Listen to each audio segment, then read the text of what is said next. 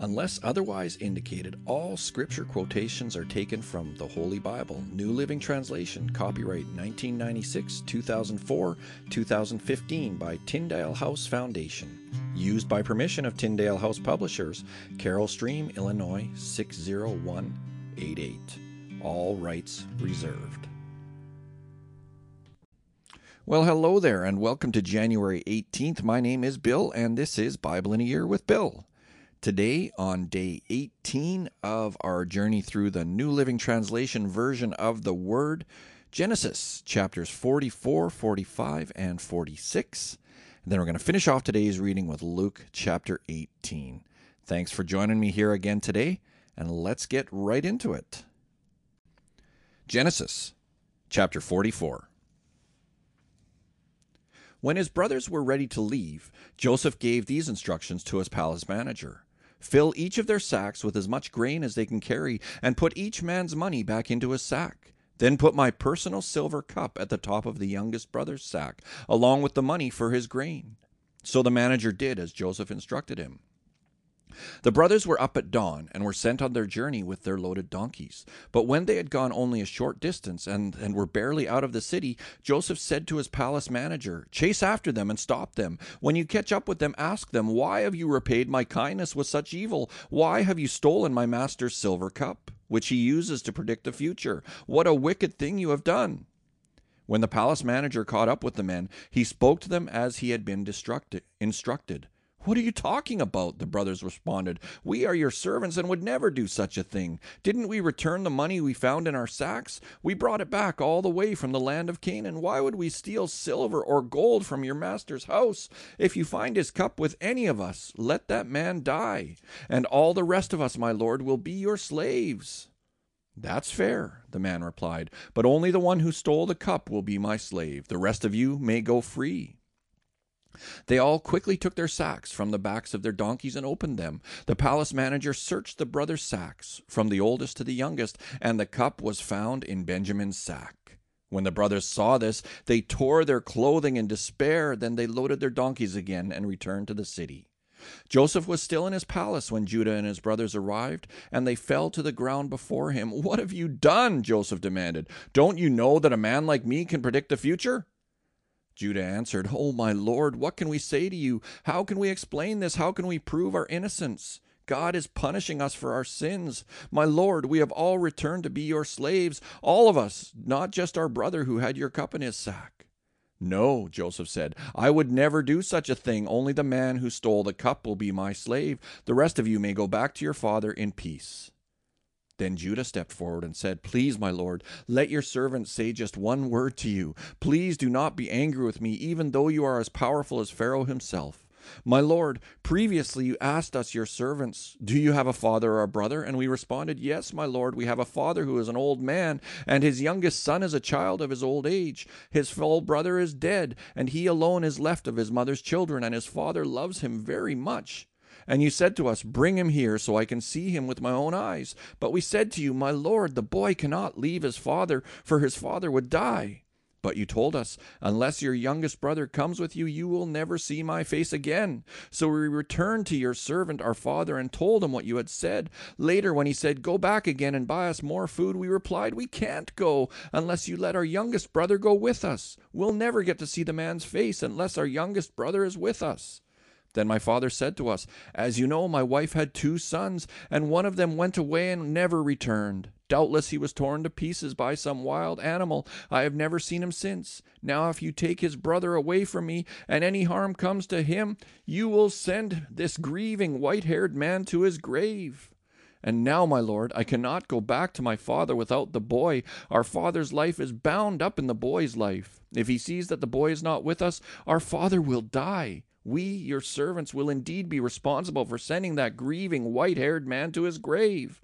My lord, I guaranteed to my father that, that I would take care of the boy. I told him, If I don't bring him back to you, I will bear the blame forever. So please, my lord, let me stay here as a slave instead of the boy, and let the boy return with his brothers. For how can I return to my father if the boy is not with me? I couldn't bear to see the anguish this would cause my father. Genesis chapter 45. Joseph could stand it no longer. There were many people in the room, and he said to his attendants, Out, all of you! So he was alone with his brothers when he told them who he was. Then he broke down and wept. He wept so loudly the Egyptians could hear him, and word of it quickly carried to Pharaoh's palace. I am Joseph, he said to his brothers. Is my father still alive? But his brothers were speechless. They were stunned to realize that Joseph was standing there in front of them. Please come closer, he said to them. So they came closer, and he said again, I am Joseph, your brother, whom you sold into slavery in Egypt. But don't be upset, and don't be angry with yourselves for selling me to this place. It was God who sent me here ahead of you to preserve your lives. This famine that has ravaged the land for two years will last five more years, and there will be neither plowing nor harvest harvesting. God has sent me ahead of you to, to keep you and your families alive and to preserve many survivors. So it was God who sent me here, not you, and He is the one who made me an adviser to Pharaoh, the manager of his entire palace and the governor of all Egypt. Now hurry back to my father and tell him this is what your son Joseph says God has made me master over all the land of Egypt. So come down to me immediately. You can live in the region of Goshen, where you can be near me with all your children and grandchildren, your flocks and herds, and everything you own. I will take care of you there, for there are still five years of famine ahead of us. Otherwise, you, your household, and all your animals will starve. Then Joseph added, Look, you can see for yourselves, and so can my brother Benjamin, that I really am Joseph. Go tell my father of my honored position here in Egypt. Describe for him everything you have seen, and then bring my father here quickly. Weeping with joy, he embraced Benjamin, and Benjamin did the same. Then Joseph kissed each of his brothers and wept over them, and after that they began talking freely with him. The news soon reached Pharaoh's, Pharaoh's palace. Joseph's brothers have arrived. Pharaoh and his officials were all delighted to hear this. Pharaoh said to Joseph, Tell your brothers, this is what you must do. Load your pack animals and hurry back to the land of Canaan. Then get your father and all your families and return here to me. I will give you the very best land in Egypt, and you will eat from the best that the land produces. Then Pharaoh said to Joseph, Tell your brothers, take wagons from the land of Egypt to carry your little children and your wives, and bring your father here. Don't worry about your personal belongings, for the best of all the land of Egypt is yours. So the sons of Jacob did as they were told. Joseph provided them with wagons as Pharaoh had commanded, and he gave them supplies for the journey. And he gave each of them new clothes, but to Benjamin he gave five changes of clothes and three hundred pieces of silver. He also sent his father ten male donkeys loaded with the finest products of Egypt, and ten female donkeys loaded with grain and bread and other supplies he would need on his journey. So Joseph sent his brothers off, and as they left, he called after them, Don't quarrel about this along the way. And they left Egypt and returned to their father Joseph in the land of Canaan. Joseph is still alive, they told him, and he is governor of all the land of Egypt. Jacob was stunned at the news. He couldn't believe it. But when they repeated to Jacob everything Joseph had told them, and when he saw the wagons Joseph had sent to carry him, their father's spirits revived. Then Jacob exclaimed, It must be true. My son Joseph is alive. I must go and see him before I die. Genesis chapter 46. So Jacob set out for Egypt with all his possessions. And when he came to Beersheba, he offered sacrifices to the God of his father Isaac. During the night, God spoke to him in a vision. Jacob, Jacob, he called. Here I am, Jacob replied. I am God, the God of your father, the voice said. Do not be afraid to go down to Egypt, for there I will make your family into a great nation. I will go with you down to Egypt, and I will bring you back again. You will die in Egypt, but Joseph will be with you to close your eyes. So Jacob left Beersheba, and his sons took him to Egypt. They carried him and their little ones and their wives in the wagons Pharaoh had provided for them. They also took all their livestock and all the personal belongings they had acquired in the land of Canaan. So Jacob and his entire family went to Egypt sons and grandsons, daughters and granddaughters, all his descendants. These are the names of the descendants of Israel, the sons of Jacob who went to Egypt. Reuben was Jacob's oldest son. The sons of Reuben were Hanoch, Pallu, Hezron, and Carmi. The sons of Simeon were Jemuel, Jamin, Ohad, Jakin, Zohar, and Shaul. Shaul's mother was a Canaanite woman. The sons of Levi were Gershon, Kohath, and Merari. The sons of Judah were Ur, Onan, Shelah, Perez, and Zerah. Though Ur and Onan had died in the land of Canaan. The sons of Perez were Hezron and Hamul. The sons of Issachar were Tola, Puah, Jashub, and Shimron. The sons of Zebulun were Sered, Elon, and Jahleel. These were the sons of Leah and Jacob who were born in Paddan Aram, in addition to their daughters, or to their daughter Dinah. The number of Jacob's descendants, male and female, through Leah was thirty three. The sons of Gad were Zephon, Haggi, Shuni, Ezbon, Eri, Arodi, and Areli. The sons of Asher were Imnah, Ishvah, Ishvi, and Beriah. Their sister was Sarah. Beriah's sons were Heber and Malkiel. These were the sons of Zilpah, the servant given to Leah by her father Laban. The number of Jacob's descendants through Zilpah was sixteen. The sons of Jacob's wife Rachel were Joseph and Benjamin. Joseph's sons born in the land of Egypt were Manasseh and Ephraim. Their mother was Asenath, daughter of Potiphera, the priest of On. Benjamin's sons were Bela, Beker, Ashbel, Gera, Naaman, Ehi, Rosh, Muppim, Muppim, Huppim, and Ard. These were the sons of Rachel and Jacob. The number of Jacob's descendants through Rachel was fourteen. The son of Dan was Hushim. The, the sons of Naphtali were Jahzeel, Guni, Jezer, and Shillem. These were the sons of Bilhah, the servant given to Rachel by her father Laban. The number of Jacob's descendants through Bilhah was seven. The total number of Jacob's direct descendants who went with him to Egypt, not counting his sons' wives, was 66. In addition, Joseph had two sons who were born in Egypt. So altogether there were 70 members of Jacob's family in the land of Egypt. As they neared their destination, Jacob sent Judah ahead to meet Joseph and get directions to the region of Goshen. And when they finally arrived there, Joseph prepared his chariot and traveled to Goshen to meet his father Jacob.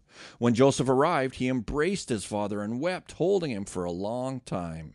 Finally, Jacob said to Joseph, Now I am ready to die, since I have seen your face again, and you know and know you are still alive. And Joseph said to his brothers and to his father's entire family, I will go to Pharaoh and tell him, My brothers and my father's entire family have come to me from the land of Canaan. These men are shepherds, and they raise livestock. They have brought with them their flocks and, and herds and everything they own. Then he said, When Pharaoh calls for you and asks you about your occupation, you must tell him, We, your servants, have raised livestock all our lives, as our ancestors have always done. When you tell him this, he will let you live here in the region of Goshen, for the Egyptians despise shepherds. Luke chapter 18. One day, Jesus told his disciples a story to show that they should always pray and never give up. There was a judge in a certain city, he said, who neither feared God nor cared about people. A widow of that city came to him repeatedly, saying, Give me justice in this dispute with my enemy. The judge ignored her for a while, but finally he said to himself, I don't fear God or care about people, but this woman is driving me crazy. I'm going to see that she gets justice because she is wearing me out with her constant requests.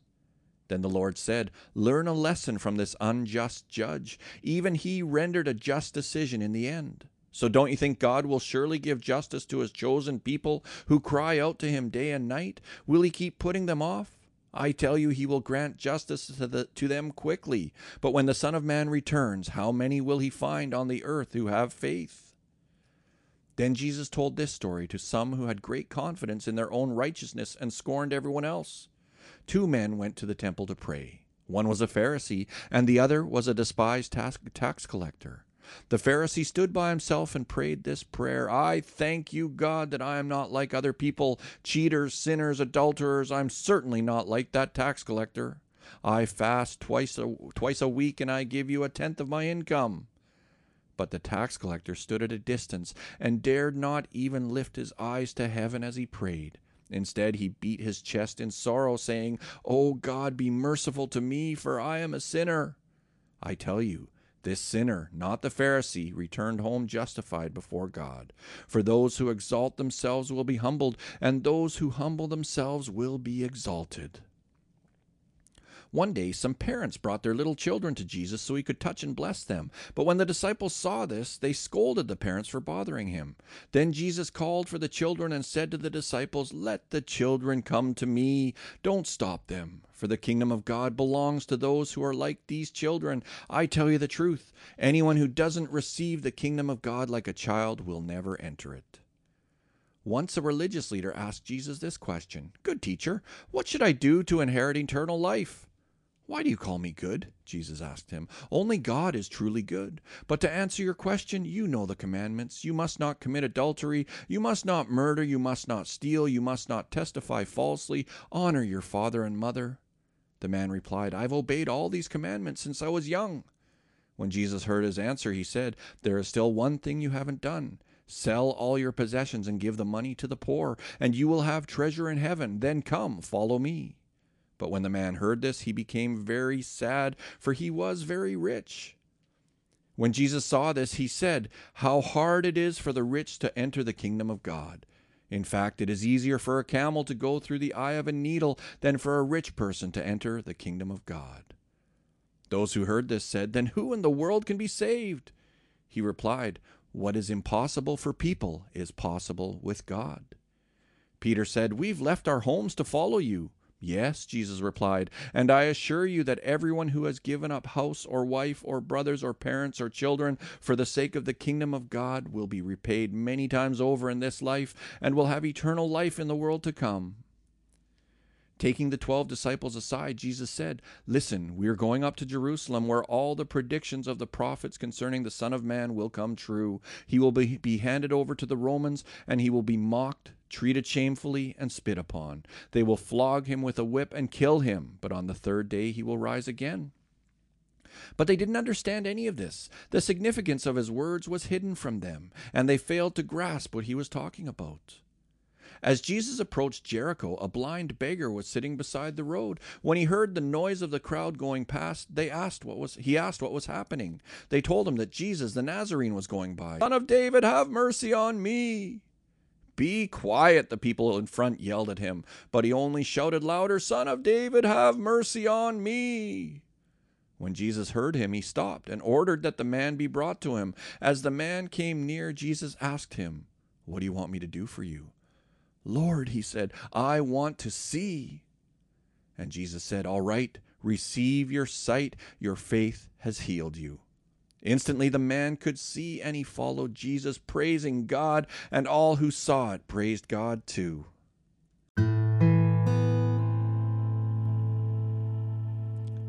And so, Heavenly Father, I pray that you would bless the reading of your word today.